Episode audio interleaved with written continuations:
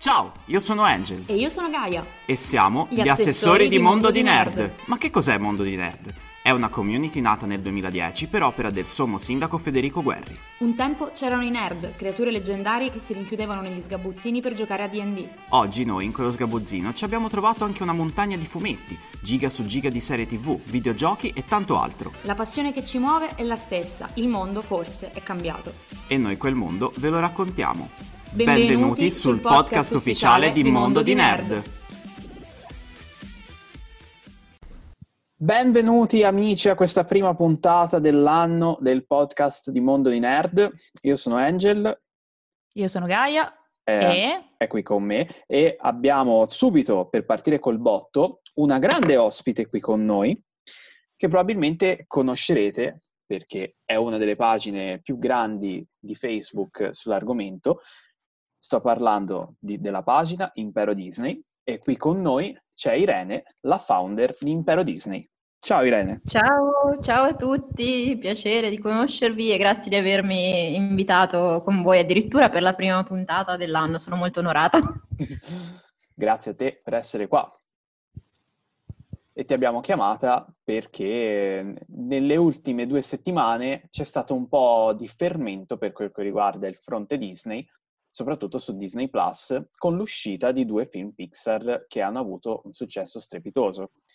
Il 25 dicembre per Natale è uscito Soul, mentre il 6 gennaio è uscito Onward, dopo un'uscita un po', diciamo, a pezzi e bocconi, un po' al cinema, un, un, e poi direttamente su Disney Plus, quindi c'è chi l'ha visto al cinema e chi l'ha visto soltanto ora. Però l'importante è che lo abbiate visto. Anche sì. perché in, in, questa puntata faremo qualche spoiler, qualche tanti spoiler, per cui guardatevi il film e poi ascoltate subito la puntata. Esatto, lo spoiler alert è questo pa, pa, che parte ora con questa sirena e quindi da questo momento in poi possiamo entrare nello spoiler. Allora, Soul e Onward. Irene, ce, ce lo vuoi introdurre te? Ok, allora, parto da Onward perché anche se noi lo stiamo vedendo adesso su Disney Plus, in realtà è il primo dei due film Pixar che sono usciti nel 2020 perché in, in America è uscito diciamo nella prima metà dell'anno, da noi doveva arrivare a settembre, come, no, anzi inizialmente doveva arrivare nella prima metà dell'anno, poi è stato eh, spostato per via della pandemia, è arrivato a, ad agosto, come avete detto, insomma un po' in maniera abbastanza problematica, povero Onward è stato un po' sfortunato.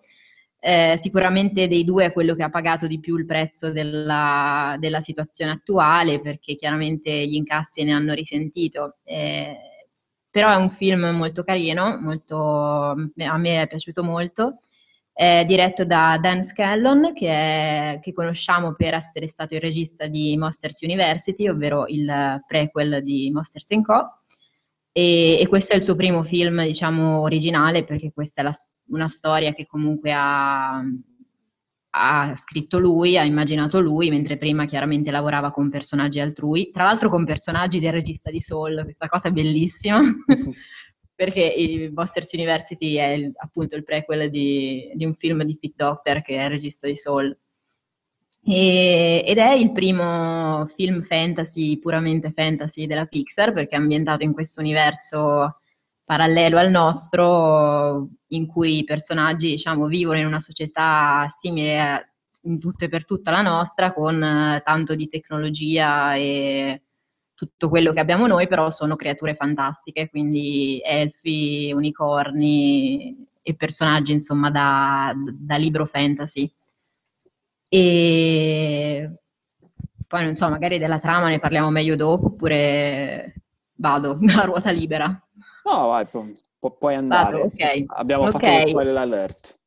Perfetto, allora ehm, per sintetizzare, insomma, è la storia di due fratelli elfi, Ian e Barley, eh, che diciamo nel giorno del diciottesimo compleanno di Ian hanno l'opportunità di rivedere per una sola giornata il, il padre defunto e ovviamente qualcosa andrà storto, come, come sappiamo, e quindi si, si diciamo, imbarcano in questa avventura piena di pericoli e di ostacoli per riuscire alla fine a rivedere sola, solamente per un momento appunto la, la, figura del padre che Ian non ha mai conosciuto. Quindi è una storia diciamo di avventura, però soprattutto incentrata sul, sul rapporto tra i due fratelli, sulla fratellanza insomma. E, um, invece per quanto riguarda Soul, eh, Soul è uscito adesso a Natale, anch'esso doveva eh, è stato rimandato per via della, della, pandemia, in Italia doveva arrivare il 15 settembre e appunto l'abbiamo visto a Natale. E, um, è il nuovo film di Pete Doctor, come abbiamo detto, è un gigante dell'animazione e un gigante della storia della Pixar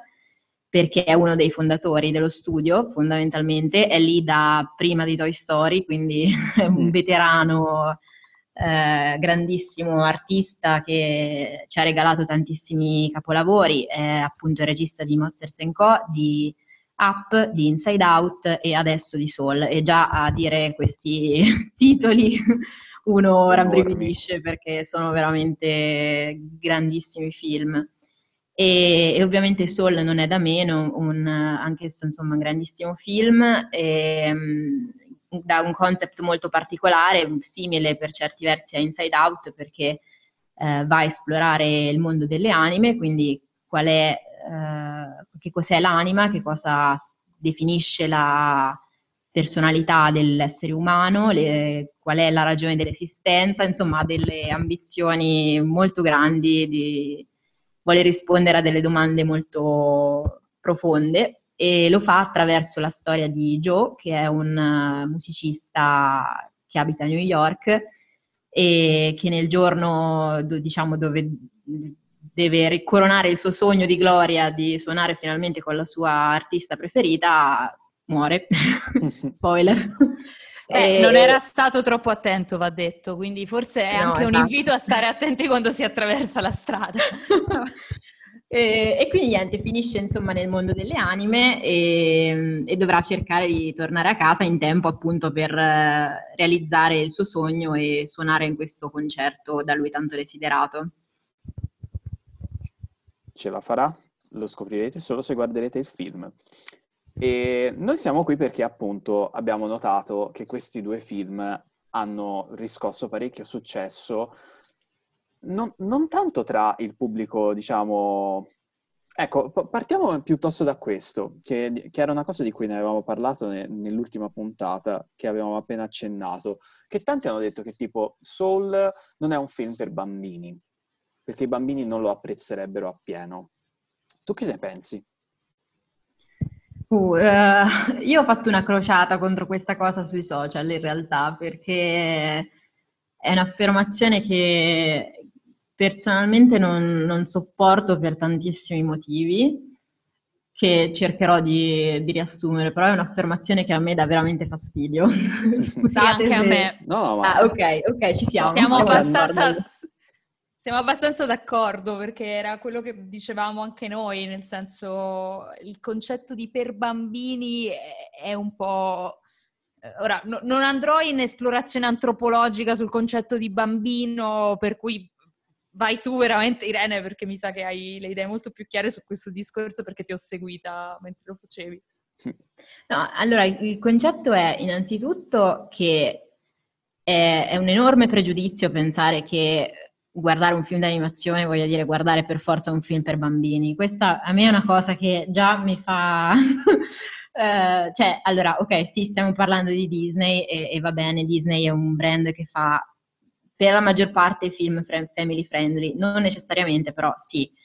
Eh, però di fatto se uno va, cioè se, uno ci ragiona, per tutti gli altri film questo, questo, tipo di ragionamento non si fa, cioè non è che io vado a vedere, non lo so, tipo Jurassic World e dico, e fanno gli articoli con scritto Jurassic World non è un film per bambini, cioè non so se, ehm, o, o, i film di supereroi, non lo so, cioè non ci stanno tutti questi uh, viaggi mentali su capiamo se è per bambini o no. È un film, è un film e uno lo prende per quello che è. Io non credo che sia cioè per qualsiasi altro film non, non, non, ci sarebbe tutta questa polemica su da che età lo posso vedere o, o no. Cioè, l'animazione non è un, un genere, eh, non è un genere innanzitutto e non è eh, rivolta necessariamente a uno specifico target. L'animazione è una tecnica con cui un regista o un, artista può fare qualsiasi cosa, quindi eh, non capisco che senso abbia, francamente, mh, mm, chiedersi, cioè,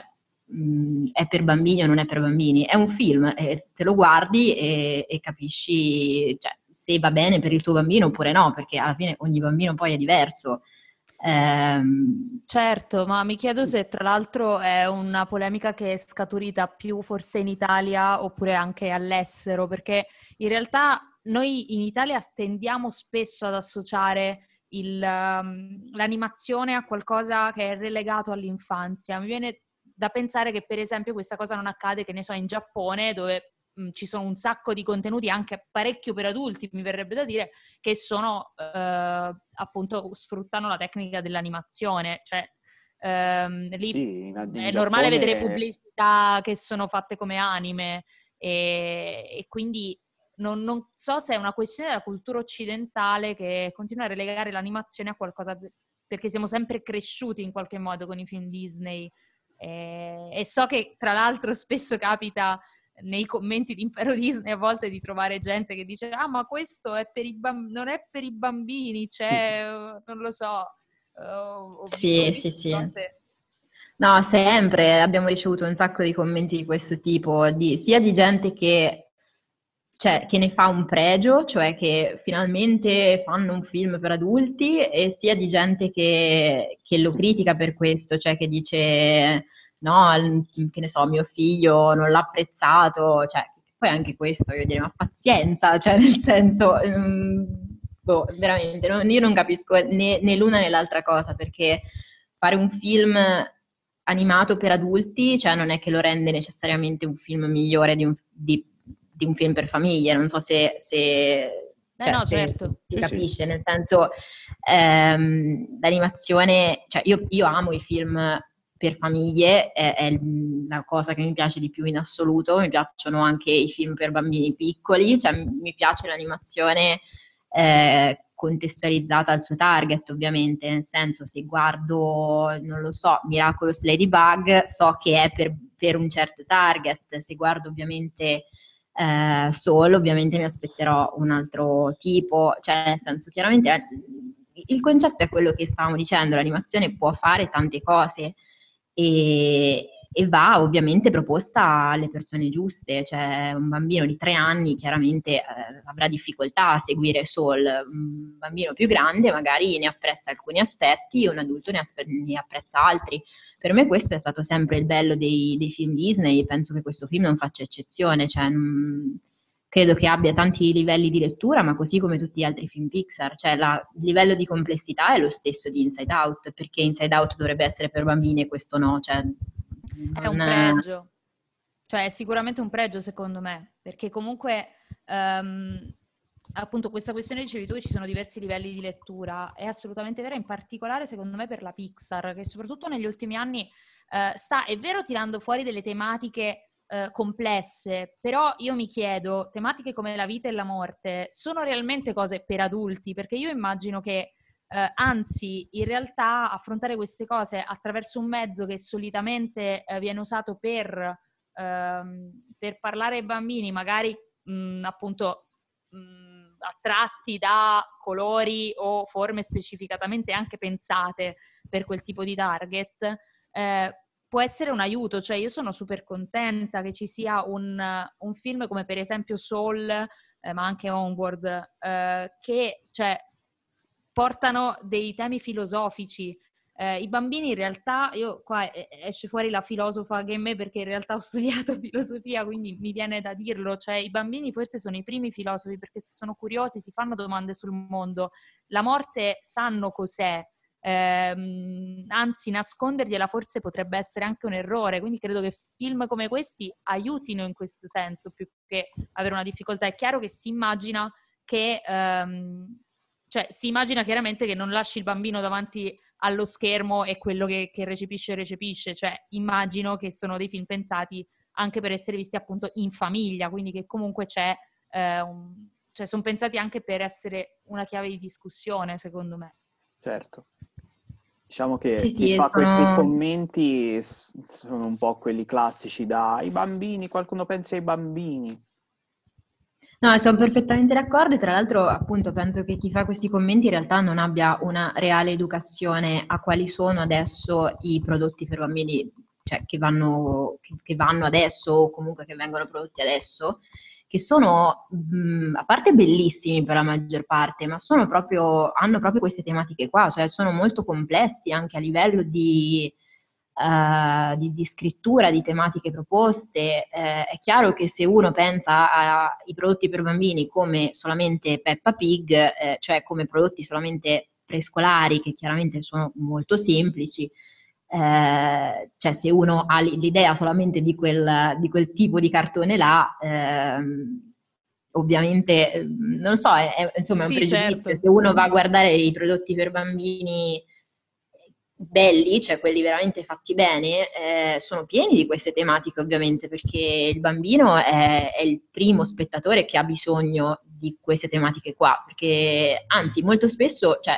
uno dei motivi per cui a me piacciono le cose per bambini, e lo dico proprio così perché è vero, eh, è perché molto spesso sono molto più, molto più complesse, molto più profonde di, di quelle per adulti, proprio perché devi trovare delle metafore, dei modi di raccontare la vita che non sono diretti, cioè devi girare un po' intorno alla, alla tematica per farla comprendere al bambino. E il bambino ovviamente deve, cioè non sa nulla della vita, quindi devi spiegargli tutto e, e devi cioè, trovare un modo intelligente per fargli capire i, i concetti più complessi. Per me Disney e Pixar sono maestre nel fare, nel, fare questa operazione, ma da sempre, cioè da Biancaneve. Eh, Eh, quindi, eh, esatto, cioè, da, da allora Disney, Walt Disney questo faceva, cioè raccontava la vita eh, attraverso delle fiabe semplicissime che lui trasformava in eh, appunto storie, eh, storie sull'esistenza, storie maestre di vita. Quindi, cioè, veramente non è niente di nuovo e, e non è vero che non è per bambini, non è vero che è solo per adulti. Il bello di questi film è che sono per tutti e che tutti possono trovarci qualcosa, secondo me. Sì. Tra l'altro non meno traumatici perché riflettevamo durante la puntata di Halloween eh, con la tua collega Giulia Dorantini, che salutiamo, ehm, appunto su quanto potessero essere anche traumatiche certe immagini legate all'infanzia. Cioè se pensiamo eh, alla foresta di Biancaneve o eh, a, non lo so, Taro nella pentola magica, che io ho visto da piccola, questo forse spiegherebbe tante cose, non lo so. Però... Però ecco, eh, non sono assolutamente dei prodotti che tu li guardi e dici, ah, bellino, metto il bambino di tre anni, e, cioè, però sono comunque dei film della Disney, sono comunque dei film d'animazione, e, eccetera, insomma. Poi in particolare ehm, Soul lo fa in maniera un po' più esplicita forse, perché eh, secondo me in Soul... Ehm, Sol, riesce molto bene a farlo capire attraverso anche la forma. Ora sto usando dei termini impropri, però è proprio l'animazione stessa che secondo me racconta questa cosa. E il fatto che loro a un certo punto vadano in un mondo altro eh, che rappresenta di fatto ehm, quella che è un po' la pre-anima, cioè, cioè un luogo dove le anime si formano eh, in realtà è un concetto filosofico che riprende Platone quasi, cioè io a, a guardarlo mh, ci ho ritrovato tantissimo quello che, che, è il mito di Er, non so se sono stata solo io però. Io non sono così informata ovviamente perché non ho fatto questo tipo di studi, però sì, sicuramente poi eh, avranno fatto anche ricerche di questo tipo, immagino, per, uh, per il concept insomma del mondo dell'aldilà. Sì, eh, perché io sono abbastanza convinta, avevo letto anche un, un articolo di Tlon che ne parlava eh, e in realtà a me, a me, il contatto è venuto immediato perché um, in pratica filoso- cioè, all'interno della filosofia platonica che eh, appunto comprende spesso delle riflessioni sull'anima, eh, c'è proprio questo mito di Er che parla di un soldato che in pratica ha un'esperienza eh, quasi di premorte, si potrebbe dire, nel senso che lui riesce ad andare nell'aldilà e um, assume il ruolo di spettatore. e vede tutto quello che succede. Non, cioè, per farvela breve, a un certo punto eh, segue le anime nel loro cammino e eh, queste anime a un certo punto arrivano proprio in uno spazio dove si trovano di fronte al fuso eh, filato dalle tre moire che poi sono mh, mm, quelle che sono eh, Cloto, Atropo, sì, per intenderci, Cloto, Atropo e Lachesi, eh, che sono sì quelle di Hercules, cioè passato, presente e futuro loro, ehm, e filano appunto il destino degli uomini. La cosa interessante all'interno di, del mito di Er che mi ha ricordato Sol è che loro, eh, le anime, sono tenute a scegliere la propria vita, hanno una memoria di quella che era la loro vita precedente, elemento che eh, a tratti sembrerebbe comparire anche in Soul, nel senso che ehm, in Soul c'è un'anima ribelle che eh, prova ad avere, insomma, a che fare con diversi mentori, vabbè, ci arriveremo tra poco. Comunque, al di là di questo discorso della memoria della vita precedente, a un certo punto queste anime devono scegliere quella che sarà la loro vita futura. E, ehm, e, la fanno basandosi sì sulla loro vita, per esempio Ulisse che ha vissuto una vita avventurosa vorrà una vita più tranquilla, eh, però quello che viene sottolineato è che la scelta è loro, cioè quindi c'è una, proprio un discorso di uh, scelta di vita basata su quello che è il loro desiderio in qualche modo. Um, e in realtà questo discorso è estremamente complesso perché ci sono tante cose da tenere in conto e Soul secondo me lo riprende in maniera egregia e per certi versi lo amplifica. Ci sono eh, effettivamente più livelli di, di lettura, cioè io ci ho trovato Platone ma anche tutto un aspetto sulla meditazione, su Uh, il connettersi o non connettersi con la propria anima, il rapporto anima-corpo, effettivamente lo fa in maniera esplicita eh, penso forse sia il più esplicito da questo punto di vista, perché anche... Sì, io poi ho trovato anche un... Uh, cioè è un film che a, a, un certo punto parla anche di depressione, perché vediamo a un certo punto le anime che sono così ossessionate da quello che riesce a isolarle dalla vita che si, diventano proprio dei mostri, sono appunto vengono chiamate anime perdute. E nel film, questo lo vediamo, eh, spoiler alert, in una scena in cui c'è ad esempio un uomo che lavora tipo in borsa ed è costretto a stare lì alla sua scrivania, al computer, eccetera, e quando poi la sua anima si libera, lui si riprende, è di nuovo gioioso e tutto il resto. Quindi è anche, secondo me, una sorta di, non di denuncia, ma di avvertenza, nel senso che dobbiamo stare attenti a quello che vogliamo, perché quello che vogliamo può essere poi quello che diventerà il nostro scopo della vita, anche se pure questo termine viene un po' preso in considerazione all'interno del film. E, e niente, de- ti dicono stai attento perché non deve diventare un'ossessione. Sì, secondo me, scusa se, se ti interrompo, ma secondo me più che di depressione uh, si potrebbe parlare forse di alienazione o comunque di ossessione, perché Um, non lo so, secondo me la rappresentazione migliore di depressione l'ha data proprio un film Pixar di Pete Docter ed è Inside Out ed è il momento in cui la protagonista diventa grigia e senza emozioni. Io ho sempre pensato che quella sia la rappresentazione migliore della depressione esistente, cioè a livello proprio visivo credo sia proprio diretto, però non so se siete d'accordo. E, ehm, e la cosa interessante secondo me di quel momento in cui ci sono le anime che si incantano in qualche modo e entrano in un loop di autocommiserazione, ossessione e quant'altro, eh, è lo stesso, cioè questa cosa avviene nello stesso luogo dove avviene un incanto in positivo, nel senso quando le persone sono in estasi perché stanno facendo qualcosa che veramente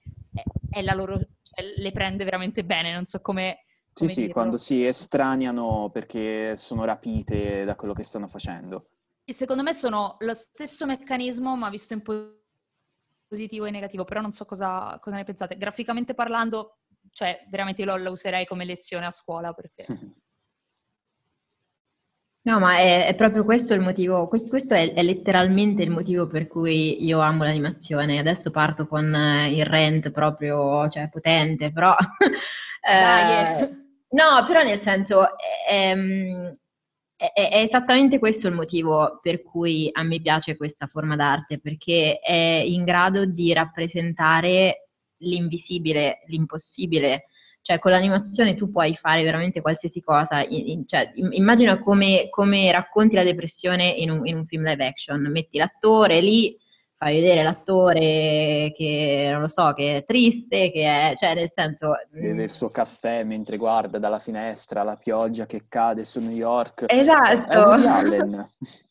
Esatto, capito. Invece, cioè, l- l- il motivo per cui amo l'animazione è che pu- ci puoi fare veramente qualsiasi cosa, soprattutto messa in mano appunto a un, un regista come Doctor che eh, in questo è assolutamente magistrale magistrale perché trova delle soluzioni visive che sono un capolavoro di, ehm, di, di non, non, solo di metafora, ma proprio di concentrazione veramente del, del concetto.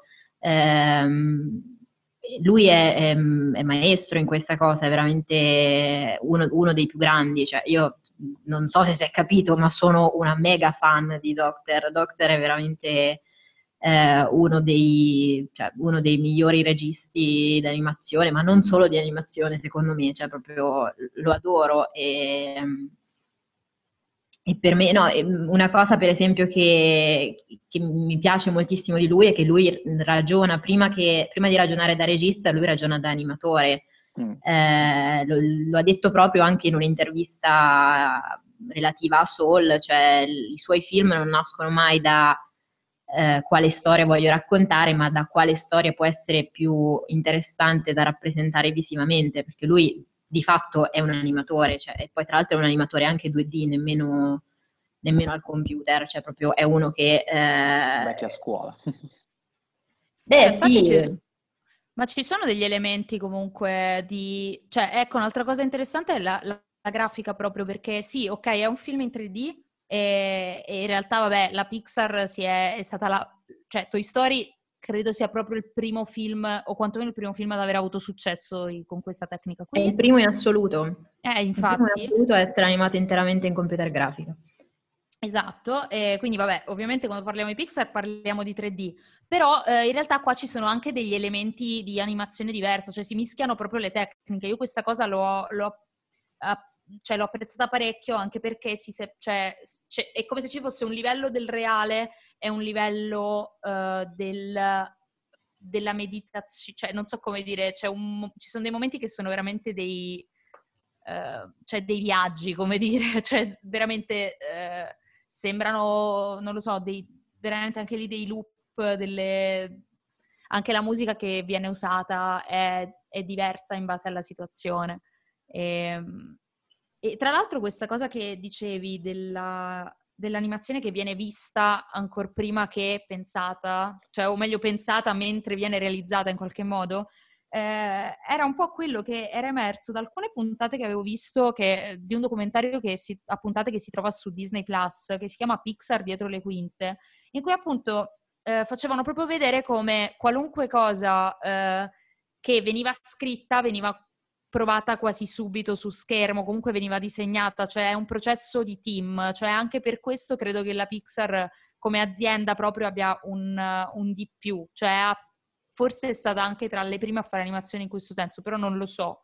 Uh, Um, allora, se, se, intendiamo cioè storyboard, uh, no, nel senso che è una tecnica vecchissima che utilizzava lo stesso Walt Disney e in realtà in, in Disney, ma in generale penso, um, si lavora così, nel senso che comunque scrittura e, e storyboard, quindi e con, concetto, come si dice, diciamo concezione visiva dell'immagine vanno, vanno un po' di pari passo.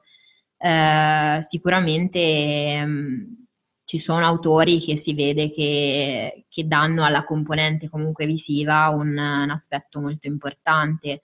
Eh, questo per esempio, adesso mh, mm, sparo il paragone, però è, per me è una differenza enorme tra eh, Soul e Onward, perché Soul è un film molto raffinato dal punto di vista visivo, Onward invece è un film che visivamente io trovo molto pigro, nel senso che ha un eh, design che secondo me è veramente molto generico, i personaggi sono molto io nella mia recensione li ho definiti proprio pigri vis- visivamente, cioè un design proprio pigro, nel senso che mi sembra che non ci si siano sforzati più di tanto. Scusatemi artisti Pixar, però so che sapete fare di meglio, nel senso che comunque è un design che abbiamo già visto e rivisto. Eh, il mondo anche ha un po' quel setting, eh, sì, fantasy, però dalla solita impostazione fotorealistica che Pixar eh, fa negli ultimi anni, che tu vedi i paesaggi e dici, oddio, quanto sono belli, sembrano veri. E quindi visivamente Onward mi ha lasciato un po' così, ehm, non mi ha convinto molto. E, e poi dall'altra parte invece c'hai appunto Doctor, che invece è un artista che veramente parte dall'immagine, cioè parte dall'animazione. E, ehm, cioè, questo senza nulla togliere a Onward, che è un film che è, mi è piaciuto molto, però la differenza tra i due registi è, da questo punto di vista è, è, è abissale. Cioè, Scanlon è uno che comunque parte dalla storia, cioè lui ti dice io ti voglio raccontare la storia dei due fratelli ed è chiaro che tra sceneggiatura e eh, immagine e, e, e grafica e animazione, eccetera, è preponderante la sceneggiatura, cioè è preponderante la storia. In Soul, secondo me, sono stata forse l'unica a dirlo, perché tutti hanno scritto recens- fiumi di recensioni sulle tematiche, eccetera, eccetera. Per me le tematiche impallidiscono di fronte all'animazione eh, e all'aspetto visivo. Eh, nel senso che le tematiche, cioè sì, è un film potente, ambizioso, bellissimo e tutto quello che vogliamo, però cioè, alla fine racconta cose che non è la prima volta che la Pixar ce le racconta e non è la prima volta che lo stesso Doctor ce le racconta. Le racconta in modo magistrale, ma eh, comunque, mh, mm, cioè, quelle sono, nel senso se guardi Up, se guardi Inside Out, la poetica del regista quella è, cioè nel senso il, il messaggio è, è, quello chiaramente. Eh, visivamente sì, invece... Sì, nel senso... Mh, mm, Um, cioè, spero sia chiaro, non è che sto criticando quello che dice Sol, perché ovviamente l'abbiamo detto, sono grandissime tematiche, eh, però nella filmografia Pixar sono ricorrenti, no? Cioè, nel senso, se pensi, cioè, la, la tematica generale di Sol comunque è l'idea di non, quello che diciamo prima, non lasciarsi ossessionare, perché alla fine le cose belle della vita sono le piccole cose, cioè la vita stessa, no? E, però voglio dire, questo nella filmografia Pixar ce l'hanno detto in tutti i modi possibili e immaginabili, cioè lo diceva Up, lo diceva Inside Out, lo diceva Gli Incredibili. Lo dice anche, lo dice lo anche dice, Howard esatto, esatto, appunto, quindi ci sono un sacco di film Pixar che comunque ruotano un pochino attorno a questo messaggio, molto bello, però appunto non è che uno, cioè non so, io non sono rimasta eccessivamente stupita dal messaggio in sé, dal modo in cui l'hanno raccontato sì, ma dal messaggio in sé no, perché è una cosa che io dalla Pixar mi aspetto, sinceramente. Cioè è un messaggio che già mi hanno detto e già eh, ho capito che insomma è una cosa che a loro sta a cuore. Eh, mentre invece dal punto di vista visivo, cioè io personalmente ehm, nella, mia, nella, mia, recensione ho evidenziato molto il punto di vista visivo perché è qualcosa che la, la Pixar non aveva mai fatto, eh, mai. E, non so benissimo da dove venga questa cosa, nel senso probabilmente è dovuta al fatto che Doctor ora è il capo della Pixar e quindi ha detto mo il film mo faccio come voglio io, eh, però, eh, però, è una cosa che non, ha, non avevano mai fatto prima, questo appunto mescolare componente 3D e 2D, questo ehm, questa essenzialità delle linee proprio, questi personaggi bidimensionali che sono anche tridimensionali e poi interagiscono col mondo reale. Eh, io l'ho trovato cioè, semplicemente straordinario. E mi fermo perché potrei andare avanti per un'ora a parlare di questa roba, però mi fermo. E una cosa, Irene, io stavo pensando che sostanzialmente Soul e Onward insieme a Coco formano una specie di trilogia di film che parlano della vita e della morte, il cui messaggio principale, cioè non, non il messaggio principale, ma il cui la, la trama è tramite l'incontro di un tuo caro defunto, che in questo caso, nel caso di Soul, è un caro che deve ancora venire al mondo, tu riesci ad apprezzare ciò che hai in vita. Concordi in questa visione di questo trittico? Uh, allora sì, ci aggiungerei però anche Up, perché tra tutti diciamo che è stato forse il primo che, che ha parlato di, questo, di, questa tematica. Anche lì mm, la tematica era molto simile, attraverso l'avventura per diciamo, realizzare il sogno della moglie scomparsa. Eh, la morale alla fine era sempre quella del fatto che uno deve continuare a vivere e apprezzare poi gli affetti che sono rimasti. Quindi sì, ci aggiungerei anche quello, però sì, mh, concordo nel senso che sicuramente negli ultimi anni la Pixar ci ha proposto delle tematiche belle pesantine, devo ci dire. Ci ha tirato le mazzate. E, tra l'altro, ora che ci penso, c'è anche Arlo, il viaggio di Arlo che parla della, de, della morte, stessa cosa, quindi sì. Però quello non ha avuto molto successo purtroppo. Io ricordo di averlo visto al cinema e che mi era piaciuto, però probabilmente è stato vittima del fatto che è uscito do- poco dopo Inside Out e quindi... Eh, è stato molto penalizzato da Inside Out. Uh, io, mh, mm, a me non è piaciuto, uh, è sì, forse l'unico... Io confesso, confesso, di non averlo visto, per cui so solo che c'erano dei dinosauri e che non era piaciuto e che in questo caso in realtà avevo sentito dire che era troppo per bambini, tra l'altro, per cui cioè, no, non so abbia, perché le abbiamo, abbiamo, chiuso quel discorso. Non so perché le polemiche attorno a un film devono sempre essere riguardanti questo aspetto qua e poi non si parla. Io non so effettivamente di che cosa parla il film perché ho sentito solo polemiche su questa cosa. Eh, anche quello ruota sì, ma attorno alla tematica è, è questa. Eh, lì è più un concetto di crescita, superamento del lutto. Eh, io devo dire che Mm, allora, a me non è piaciuto, però devo dire che um, vorrei rivederlo perché sono passati un po' di anni e da allora non l'ho visto più.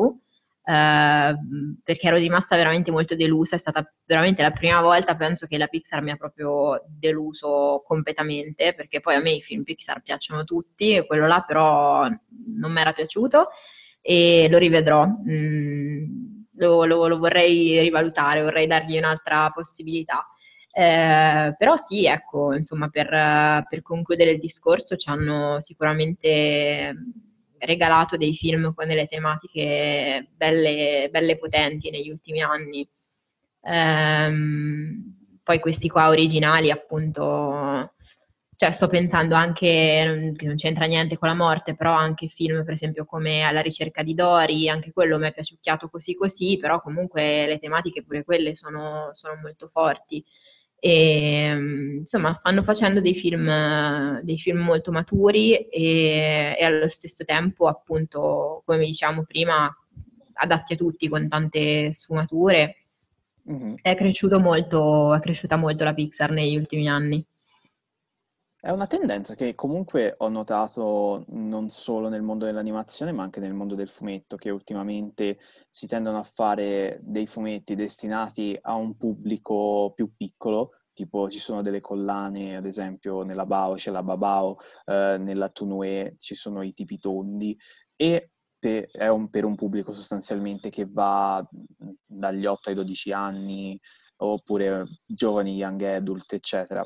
Però anche lì nonostante siano, diciamo, storie appunto destinate a quella fascia d'età, anche lì si trattano dei temi abbastanza adulti, ovviamente cercando di adattare, però ecco ci sono delle storie che parlano appunto non solo della morte, ma anche diciamo de- della scoperta della sessualità, del, de- dei disturbi alimentari, tutte cose che comunque esistono e però per troppo tempo sono state taciute perché sono tematiche, tra virgolette, adulte, ecco.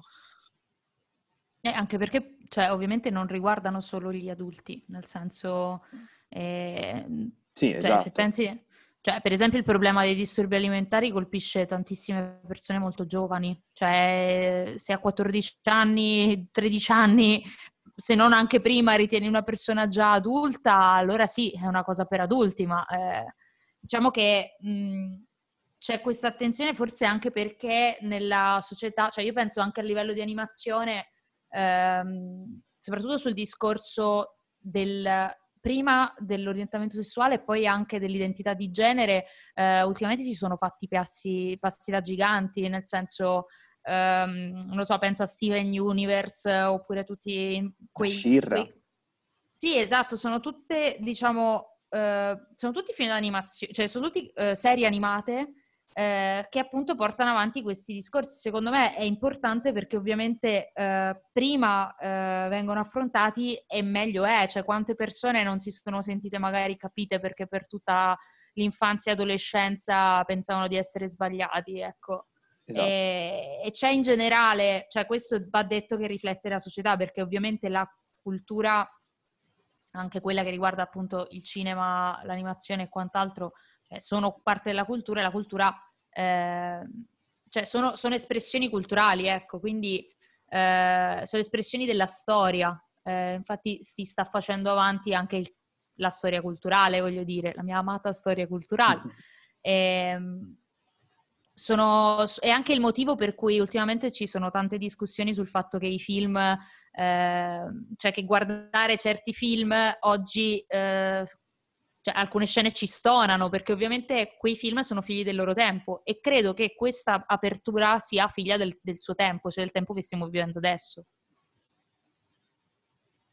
Sì, sì, sicuramente era praticamente il discorso che stavamo facendo prima, cioè il fatto che veramente i prodotti per ragazzi in questo momento sono non solo di grandissima qualità, ma anche appunto con, con grandi tematiche, cioè io quando sento gente che veramente spara a zero su, eh, sui prodotti per bambini, dico ma, cioè, ma voi non avete idea, cioè ci sono delle cose bellissime là fuori e delle cose, cioè non so, io guardo molti, non solo film, ma appunto anche serie di animazione, eccetera, e penso che la qualità non è mai stata così alta come in questo periodo per quanto riguarda ehm, l'animazione occidentale, perché poi per l'Oriente bisognerebbe fare un altro discorso a parte, che lì appunto, come diciamo, hanno una concezione completamente diversa, eh, però per quanto riguarda l'animazione occidentale c'è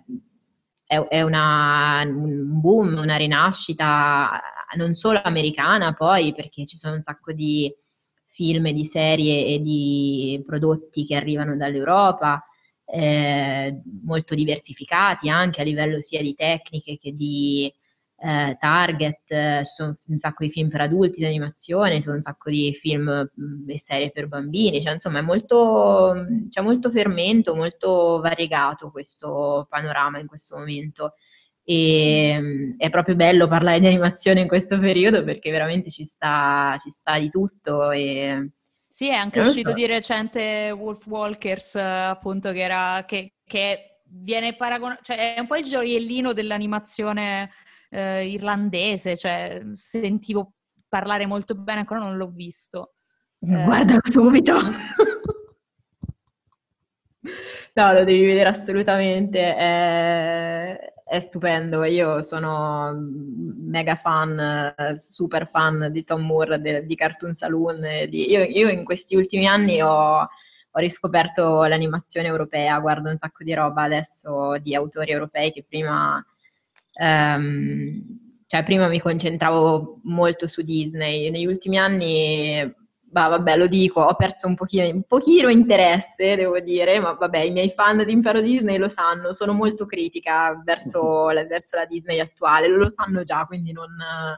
Non, non, sì, non vabbè, di questa quando cosa. le sono... scelte di marketing arrivano, cioè diciamo che sei tra due cuori ovviamente perché eh, la Disney Ma... comunque è una grande casa di produzione che fa delle scelte, credo, anche un po' legate al marketing, eh, non lo so.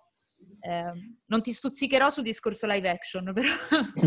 però no, meglio di no, magari, magari, in futuro, in un altro in podcast. Separata, in separata sede, no, però eh, faremo un podcast a parte su questa cosa. Eh, no, però appunto l'animazione europea sta tirando fuori i capolavori, cioè penso a... Eh, Klaus credo sia animazione europea, no? Sì. Mm-hmm, sì, sì. dicendo una cavolata. Oppure sì, sì, a Klaus anche... ci hanno lavorato anche, anche la... de... alcuni della design della mia scuola. Uh, bene. Eh sì, sono è top quality la design. No, c'era, c'erano un sacco di artisti italiani che hanno lavorato a Klaus ed erano tutti su Impero Disney ogni volta che ne parlavamo a dirci oh grazie che oh, parlate di Klaus e noi tipo ma stai scherzando, io lo amo. eh sì, perché Klaus. voi tra l'altro siete anche Impero Animation, cioè avete proprio, cioè si state anche un po' ampliando non solo sul discorso di Disney, questa cosa la, la apprezziamo tanto in realtà perché cioè, io, io, quando devo informarmi su qualcosa vado a cercare se ne avete parlato voi sinceramente. Oh grazie, mi fa davvero un sacco piacere, cerco di, di parlare di più cose possibile ma da, i, so, i, film sono tanti, le serie sono tante, eh, sì. però spero insomma di dare spazio alle, ai prodotti insomma migliori a livello qualitativo. E, ehm, e, sì, insomma, poi insomma, chiudiamo questo discorso perché parlavamo di altro, però mi sto, mi sto molto appassionando alla, all'animazione europea e, e, sì, assolutamente andate a vedere Wolf Walkers perché uh, Cartoon Saloon merita veramente tutti i premi di questo mondo e Tom Moore è un genio ed è uno dei più grandi registi e narratori dell'animazione del momento e, e, mi dispiace ma io l'ho preferito a Soul, ve lo dico, e per me dovrebbe vincere l'Oscar assolutamente. Cioè, allora, Tom Moore avrebbe dovuto... Sì, no, Tom Moore avrebbe dovuto vincere l'Oscar per letteralmente tutti i film che ha fatto, cioè questi hanno fatto quattro film, no, cioè sono, hanno fatto quattro film, quattro nomination all'Oscar, sono uno più bello dell'altro e continuano a non dargli questo cavolo di premio. Sono, e... i, sono i DiCaprio dell'animazione, vedi? E poi magari glielo daranno per il film meno meritevole, non lo so. Ma eh no, il problema è che gli Oscar ovviamente sono molto cioè, mh, non, non, non, purtroppo non calcolano molto l'animazione indipendente, che normalmente ottiene, diciamo, la nomination contentino, però eh, di fatto poi non, non, vince quasi mai, mi viene in mente, no, cioè nulla praticamente.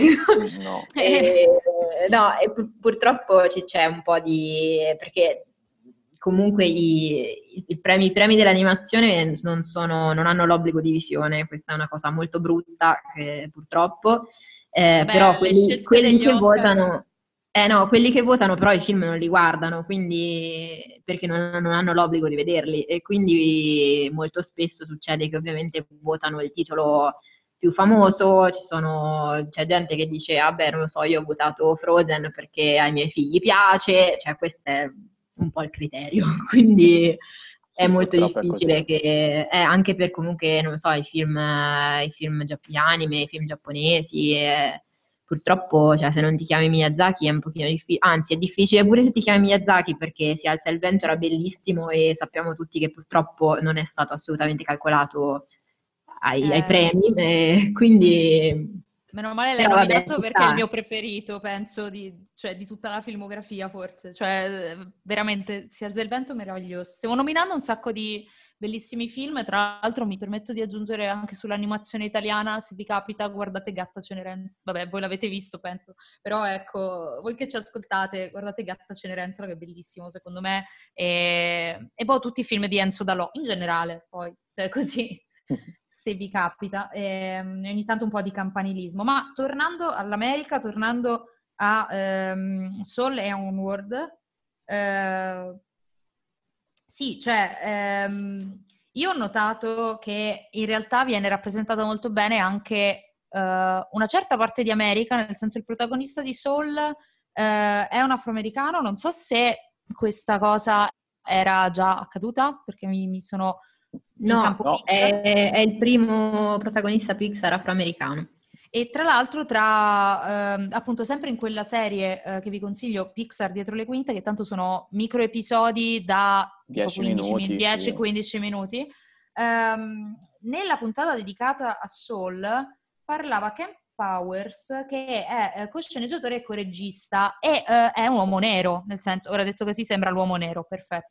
Vabbè, comunque è appassionato di jazz. Il jazz è grande protagonista di questa storia, tra l'altro, perché secondo me non possiamo parlare di Soul senza parlare della meravigliosa musica ehm, che appunto comprende pezzi jazz. Addirittura eh, ci ha messo del nostro anche Stefano Bollani eh, con la, la, canzone che c'è alla fine eh, nei titoli di coda. E, ehm, comunque ragionava proprio sul discorso di come si fa a far percepire anche quella che è ehm, quella cultura lì, nel senso che comunque il jazz eh, soul credo sia anche nel doppio uso perché comunque soul è anche parte del genere musicale, insomma. Sì. E, ehm, e, come si facesse a trasmettere questa cosa e parlava proprio de, di quando ha deciso di, ha proposto di inserire la scena del barbiere, eh, cioè loro che ehm, appunto c'è una scena a un certo punto che è una scena eh, importante in realtà, eh, in, cui, eh,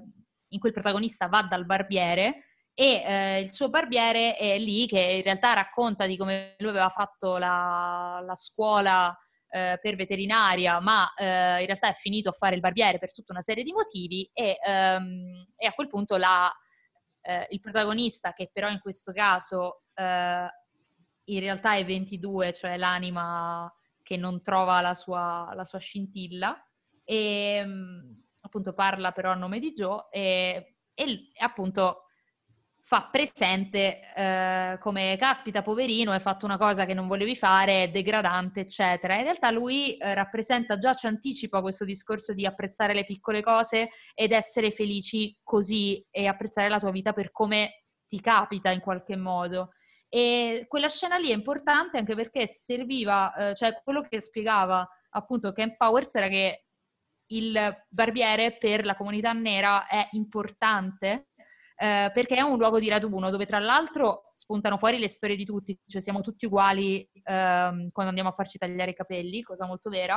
Mm. Il barbiere non lo cambi eh, e anche questo in realtà credo sia eh, una cosa a cui possiamo, eh, cioè che possiamo benissimo capire.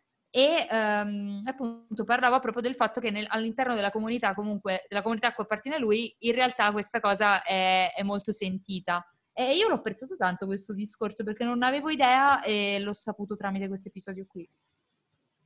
Sì, questa cosa del barbiere, proprio che è una, un, un, simbolo, diciamo, della comunità afroamericana, l'ho, l'ho, ritrovata anche nella serie TV di Netflix eh, di Luke Cage, perché la prima stagione, tipo, è, è, metà della stagione era ambientata de, dal barbiere, quindi lì ho capito che, perché soprattutto cioè viene frequentata da quel tipo di clientela, quindi è proprio la comunità che va lì, è un punto di incontro, tutti si conoscono, ridono, scherzano e poi sempre nella puntata, quella di Pixar dietro le quinte che nominavi, cioè mi ha colpito il fatto che da questi barbieri ci vanno sempre, cioè ci vanno attori, ci, vanno, ci va il netturbino, ci va il dentista, ci va l'avvocato, però quando sono lì dentro sono tutti alla pari e quindi sono tutti messi sullo stesso livello, non è che c'è uno superiore all'altro perché si rincontrano proprio all'interno della loro comunità. E tutte le opinioni sono valide, cioè in the chair your opinion matters, dice proprio a un certo sì. punto. E in, in realtà questa cosa viene fuori. In the chair you're the king. Poi. Esatto, mm. esatto. E sempre per quanto riguarda invece uh, Pixar dietro le quinte, c'è anche la puntata dedicata a Dan Scanlon di Onward, perché alla fine la storia di Onward si ispira proprio alla storia di Dan Scanlon, perché anche lui, come Ian, il protagonista, non ha mai conosciuto il padre in quanto era morto quando aveva un anno. E quindi la sua storia è un po' la, tras- la Onward è un po' la trasposizione della sua storia. Sì, perché non ha ricordi. Cioè la, la cosa interessante è che eh, è tutto un fare i conti con la memoria, però è una memoria che tu non hai, nel senso che lui di fatto suo padre l'ha conosciuto, tra, cioè, ma non l'ha conosciuto davvero. E una cosa che, che, emerge nel film, ma che emerge anche nel racconto che ne fa Dan Scanlon, Scanlon scusate, è um, proprio il fatto che lui aveva solo altre persone che parlavano del padre, lui si era fatto un'idea del padre basata su discorsi di altri, perché era troppo piccolo. E infatti una cosa che, vabbè, lì è proprio stato un momento di commozione quasi, ehm, che lui parla molto del, di come, cioè, come si fa a scrivere un film e creare una storia. E, ehm, e parlava di come lui usava queste carte in cui scriveva gli argomenti più o meno, cioè per trovare l'ispirazione scriveva gli argomenti, quindi magari scriveva papà, scriveva boh, viaggio, fratelli, eccetera, e poi, due, e poi eh, parlava di come i film sono mossi però e vengono portati avanti da quelle che sono le paure sì. eh, che emergono all'interno. E le paure erano le due carte che lui voleva girare per non fare in modo che gli altri suoi colleghi lo vedessero, ed erano eh, Dead Gone, quindi padre che non c'è, e uh, Not to Say Goodbye, cioè il fatto che lui non fosse mai riuscito a dire addio al padre. Sì. E quindi, eh, cioè, effettivamente vedere questa cosa mi ha... Cioè, immaginavo che ci fosse qualcosa di autobiografico dietro, però è molto bello anche come arriva alla fine questo discorso, cioè um, Onward l'ho trovato molto più divertente, tra virgolette, nel senso che era È una molto sessione più... di D&D. Esatto, cioè mi, mi, era molto più appassionante forse, nel senso che ehm, andava proprio all'azione per certi versi, nel senso che ti lasciavi travolgere da una scena dopo l'altra, forse anche un po' più movimentato in questo senso. E anche perché ci sono un po' di sipari comici dati dal fatto che il padre effettivamente è a metà, cioè nel senso viene, viene riportato in auge dalla, dalla magia e e è una storia un po' più classica, secondo me, uh, Onward. Non so se sei d'accordo, Irene, Angel, non lo so, però mi, mi sembra un po' più classica. Però uh, devo dire che non mi sono staccata un attimo, cioè effettivamente ha un ritmo che mi è piaciuto, cioè mi ha, mi ha proprio trasportato. E anche la risoluzione finale arriva in maniera classica, però non è necessariamente quella che ti aspetti. ecco. No, a me io mi ricollego, scusate, all'ultima cosa che, che hai detto perché eh, per me, allora, a me il film è piaciuto, però diciamo che mi ha eh, conquistato durante la visione perché mi ci è voluto, mi ci è voluto un po'. Eh, come ho detto ero un pochino scettica riguardo la componente visiva, quindi forse non lo so, sono partita forse con qualche pregiudizio, dovrei rivederlo, eh. mm, premetto che io l'ho visto a fine agosto, inizio settembre al cinema, sono stata tra i pochi fortunati che sono riusciti a vederlo al cinema e sono stata molto contenta di, di, di vederlo sul grande schermo, e, mm, però adesso penso che lo rivedrò appunto anche su Disney Plus perché me lo voglio eh, godere meglio. Eh, mi ha conquistato, diciamo, passo dopo passo. Questa è una cosa che ehm, ricordo che nella mia recensione in realtà ho, ho, ho, descritto come pregio, nel senso che lo spettatore, secondo me, per certi versi parte un po' scettico come Ian all'inizio e poi via via che lui acquista coraggio capiamo che è una storia che sembra semplice ma in realtà ha qualche sfumatura che non ci aspettiamo, come, come hai detto tu. E, ehm, però la cosa che sicuramente mi ha colpito di più è stato il finale, perché mm, se, se andiamo, cioè, mi, mm, non so se voi avete visto Monsters University, vero? Sì, sì. Sì, sì mi, è, mi è anche piaciuto. Uh, sì, anche a me molto, no? Io lo trovo un bellissimo film, però eh, io ragiono sempre, ovviamente, mh, mm, parlando di, di registi, ragiono in termini di filmografia del singolo regista più che di filmografia de, de, della Pixar intera. E, e, quindi ho fatto ovviamente subito il confronto con la sua opera precedente eh, e la, diciamo la, il parallelo tra i due finali è, cioè, è praticamente lo stesso finale ed è una cosa impressionante perché cioè, io ho pensato subito questa probabilmente è una tematica ricorrente nella sua filmografia, eh, vedremo poi cosa farà in futuro, quindi vedremo se, se, confermerà questa cosa oppure no, eh, però mh, mm, entrambi i film hanno, eh, vabbè faccio, faccio, spoiler tanto avevamo detto che sì, l'avremmo sì, fatto, sì. però ehm, cioè, entrambi i film hanno due personaggi, che fall- due protagonisti che falliscono.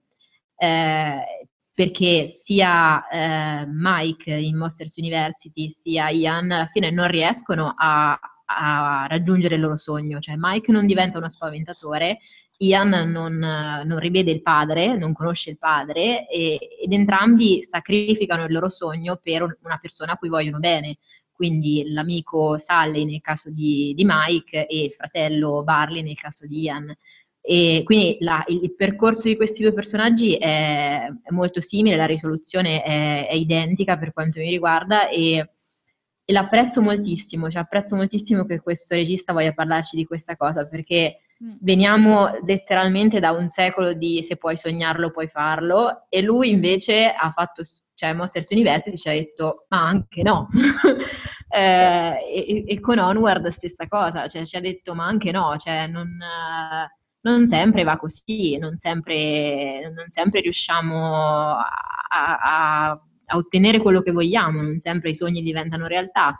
E, e la trovo una cosa molto bella, molto matura da dire. Mi piace che lui lo abbia fatto in entrambi i film perché si vede che forse è proprio un, un qualcosa che lui ci tiene a rimarcare perché altrimenti non avrebbe insistito così tanto su questo, su questo aspetto, eh, addirittura appunto raccontandolo sia con personaggi di altri sia con proprio la sua storia. Quindi vuol dire che proprio ce la vuole dire questa cosa e, mm. e non lo so, mi è piaciuto molto perché appunto eh, Disney, ci, quando uno pensa alla Disney o alla Pixar, pensa sempre comunque alla tematica del sogno, alla realizzazione, eccetera. Invece lui ci dice, beh, insomma, a volte no.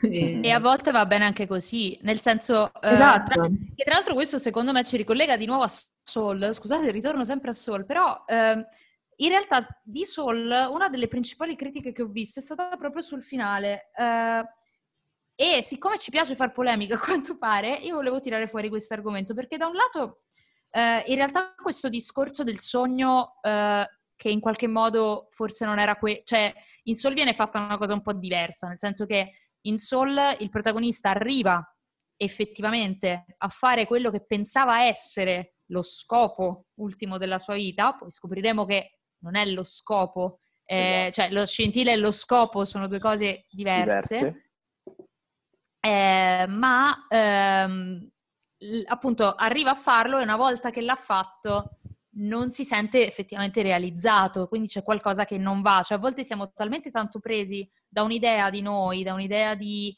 eh, magari interpretando, quindi intervenite se non siete, cioè non lo so.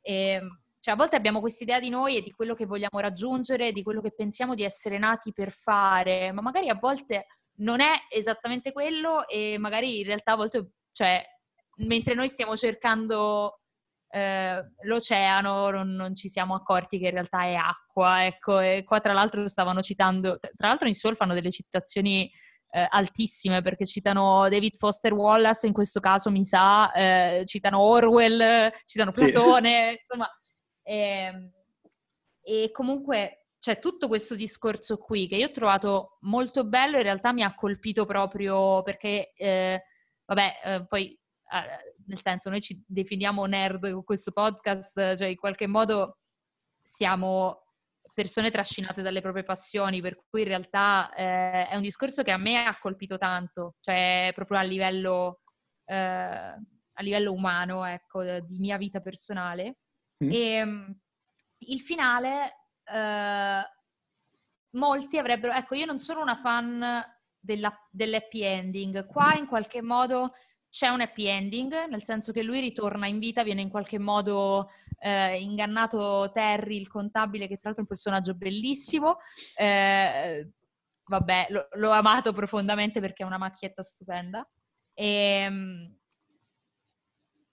però lui ritorna, cioè il discorso che lui ritorni in vita quindi in qualche modo eh, sia tutto ok, per molti è stato visto come quasi una regressione, cioè ah vedi c'è fatto tutto questo discorso così e poi però scadi sempre nell'happy ending. Però il, il, il, punto è che, come, ti, come, dicevo, perché dovete sapere che io e Gaia l'abbiamo visto insieme tramite Party mi Watch. mi spiace, mi spiace. Il punto è che, cioè alla fine anche nella vita ti vengono date le seconde occasioni Esatto. Ed è quello che succede anche a lui. E, ok, lui ha imparato un, una lezione dopo che è morto questa prima volta. Ora che gli viene data una seconda occasione, lui imparerà che la vita mm, non è fatta solo di questo scopo che ti sei prefissato, ma è fatta anche di tante altre cose che lui scoprirà in qualche modo non è mai troppo tardi, cioè io l'ho interpretata in questo modo, che tra l'altro secondo me si ricollega perfettamente a tutto quel discorso parallelo che è quasi di mindfulness, cioè di concentrarti su, sul qui ed ora, che è una tecnica comunque psicologica, la meditazione, eh, il training autogeno, cioè tutte queste cose qui in realtà io le ho ritrovate in Soul, vengono credo citate anche direttamente, le musiche sono da meditazione. Sì. E eh, e, e, secondo me riprende questo, cioè secondo me è, è un tutt'uno. Non so se è un tornare indietro, secondo me in realtà fanno bene a dire che c'è un'altra possibilità e che non è mai troppo tardi. E non è consolazione, cioè secondo me nella vita possiamo sempre ripartire. Cioè, dare anche questo messaggio può essere utile, soprattutto di sti tempi che ci sembra che non potremo ripartire più in generale. Mm. Eh vabbè, speriamo di no, dai. Noi, anche noi avremo la nostra seconda occasione. E dico un'ultima cosa che è più una mia, non una mia teoria, ma una mia osservazione. L'altro giorno hanno dato Guardiani della Galassia 2 e io ci ho ritrovato sostanzialmente il tema di, di, di Onward. Non so se ve lo ricordate, Guardiani della Galassia 2. Io ricordo che sono entrata ridendo e sono uscita piangendo. Questo ricordo... Cioè... Sì, basically, perché anche lì, cioè in Guardiani della Galassia 2 il tema è uh, il, vabbè, in quel caso il padre non è colui che ti genera, ma è colui che ti cresce. E sostanzialmente è così anche in, uh, anche ah, in Onward. Sì. sì, è vero, è vero. Eh, finalmente un po' di credito a noi fratelli maggiori, eh? Ci voleva. Io sono figlio unico, quindi... Bene, allora direi che abbiamo parlato in, in modo esaustivo di entrambi i film. E, e, non solo, abbiamo analizzato anche tante sfaccettature che ci stanno dietro a questi film, perché come abbiamo capito non sono per bambini, perché sono per tutti, perché questa cosa dei non sono per bambini la, la, trovo un po' offensiva, perché è come per dire ah i bambini sono stupidi, quindi bisogna dargli le robine semplici. No. Io la trovo molto offensiva da un po'. Esatto. per eh. tutti in realtà, e la trovo offensiva pure per gli adulti, perché eh, cioè, boh, non lo so, io non...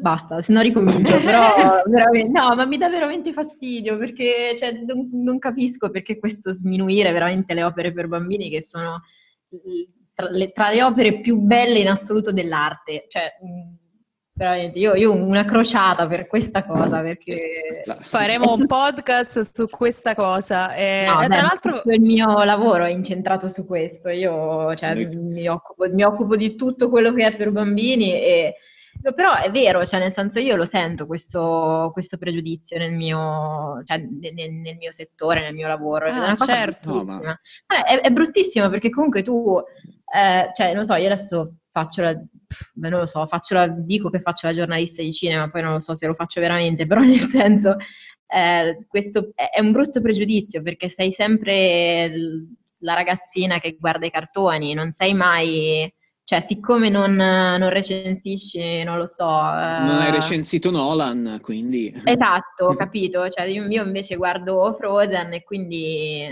non, non sei, non, sei, cioè, non, sei, una vera professionista perché ti occupi di questa roba qua. È bruttissimo, è veramente eh, no, brutto ti... perché non... Ma non ha cioè, senso. Non, non ha senso. Eh. Ci, sono anche, ci, sono anche, più cose da tenere in considerazione in un film d'animazione, forse. Cioè, ora non Infatti. voglio fare paragoni, però insomma... Eh No, beh, io adesso non voglio, io non, non sono una, una, critica perché non, questo lo dico sempre, io non, sono, sono, completamente autodidatta, cioè quello che scrivo è roba che ho imparato da sola, non sono una professionista né niente, però è brutta questa cosa che ti guardano veramente dall'alto in basso se dici che ti piace, non lo so, cioè tipo, sì, Frozen o la Disney, cioè sei sempre un po' la ragazzina scema che è veramente sì, un pregiudizio bruttissimo, cioè, però immagino che... Sì, sì, immagino che sia voi che insomma anche i vostri ascoltatori lo sapranno perché comunque anche essere, adesso è stato un po' rivalutato essere di nerd, però diciamo che comunque ci sono sempre quella serie di pregiudizi che sei un po'... Sì, ti guardano un po' dall'alto in basso perché leggi delle cose che non sono considerate serie, leggi o guardi delle cose che non sono considerate serie. È un, è un poco... Perché eh, scusami, no, è un po' quello che succede anche in Onward, perché il fratello maggiore non viene preso in considerazione minimamente perché a lui piace la magia, lui sta ancora esatto. a giocare con i pupazzetti, e invece esatto. in realtà la esatto. chiave... Io sono Barley, bravo Barley. E infatti Tutti secondo me... Barley. Esatto, io se dovessi scrivere di questa cosa scriverei Barley, ovvero della rivincita dei nerd, cioè questa è la vera... No, però cioè, nel senso, ti dà una chiave, eh, voglio dire, non, non, è che devi tirare fuori il fanciullino di, di Pascoli per dire che comunque il, avere gli occhi di un bambino ti, ti, danno una chiave sul mondo diversa, però ti danno una chiave sul mondo. E, e cambiare punto di vista ogni tanto in realtà non fa che bene. Sì, assolutamente. E bene, dai, direi che siamo arrivati alla fine di questa puntata. Noi Sì. ringraziamo Irene per la sua presenza per averci condiviso così tante cose sul mondo dell'animazione. Ma Grazie a voi per l'invito e scusate per eh, la aggressività, però adoro, cioè, sa- sapete che questo è il mio campo e quando parto con queste cose mi, mi fomento, però Eh, no, no- a parte gli scherzi, grazie mille, mi ha fatto veramente piacere e complimenti anche a voi per il vostro lavoro ovviamente. Grazie. Tra l'altro, guarda, quando vuoi te la butto lì, se vuoi fare un podcast in cui ti, eh, ti incavoli con il mondo eh, e i, critici del- dei critici dell'animazione, ci siamo. Tra l'altro, parentesi, esiste un podcast anche di Soul, perché Soul ha cavalcato, cioè la Disney ha cavalcato quest'onda dei podcast, ed esiste un podcast di Soul su Spotify solitamente, solamente, ecco. Questa cosa la volevo Guarda, io ci, io ci sto pensando da una vita di fare il, il podcast di Impero Disney ehm, o in generale un podcast sull'animazione. Mi piacerebbe un botto, ehm, serve il tempo. Eh, sì. Eh, lo sappiamo. Serve il tempo. Però vediamo, adesso abbiamo iniziato su Twitch e forse lavoreremo in futuro anche al podcast. La, la sparo così, poi adesso la sparo, poi magari non lo faremo mai, però no, Beh, devo noi- dire che mi piacerebbe. Noi in caso vi ascolteremo. Eh, Ma magari poi proposito- rima- eh, come si dice, ricambiamo il, eh, l'ospitata. Assolutamente. A proposito di tempo, il nostro tempo sta finendo, quindi ciao Angel, grazie di, di tutto, grazie Irene. Grazie Gaia. E ci Grazie a sen- voi. Ci sentiamo alla prossima puntata.